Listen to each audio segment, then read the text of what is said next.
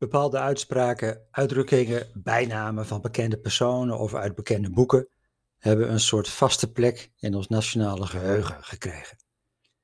Wie was bijvoorbeeld de IJzeren Dame, Iron Lady? Margaret Thatcher.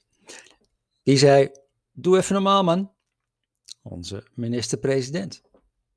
Mensen hebben het over het gemeste kalf slachten en bedoelen dan een enorm feest organiseren.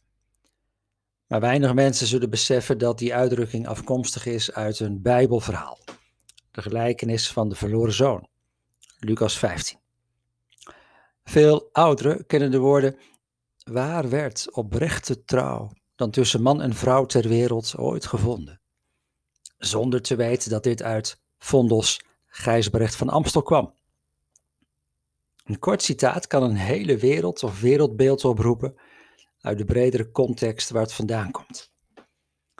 In het Bijbelgedeelte aan de slot van Handelingen 4 gebeurt ook zoiets. Lucas heeft al eens eerder verteld dat de eerste christenen hun bezittingen verkochten en de opbrengst verdeelden onder de armen. En hier doet hij dat nog een keer. Waarom toch? Eerst maar even luisteren naar het Bijbelgedeelte Handelingen 4, vers 32 tot en met 37. De groep mensen die het geloof had aanvaard, leefde eendrachtig samen.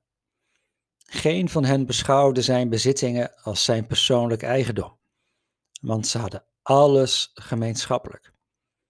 De apostelen bleven met grote kracht getuigen van de opstanding van de Heer Jezus.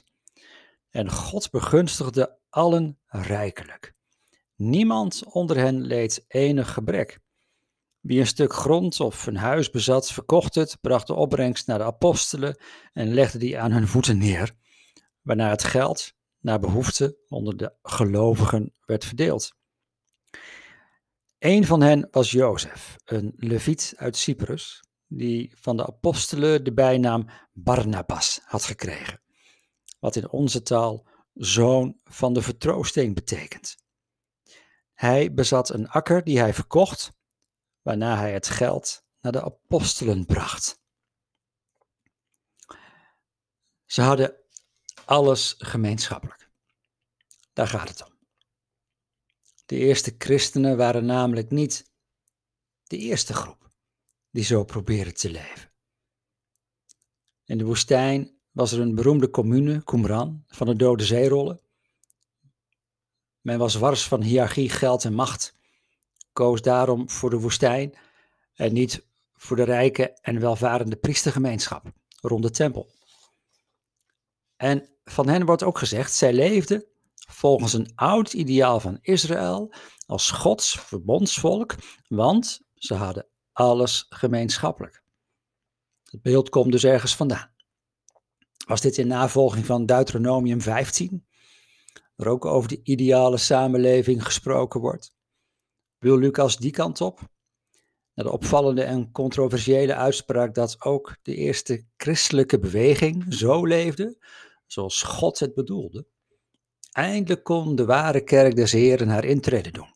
Dankzij Pasen was er een grote schoonmaak door de wereld gegaan, alle zonden en schulden vergeven, dankzij het kruis. Eén groot jubeljaar, lees Jesaja 61.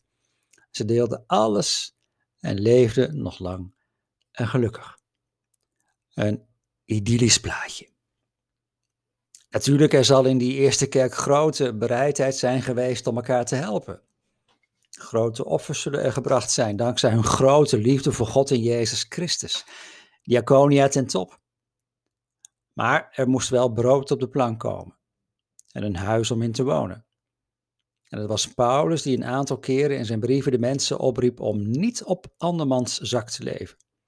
Geen misbruik te maken van het goede leven voor iedereen, door de kerk geleerd, in navolging van Christus.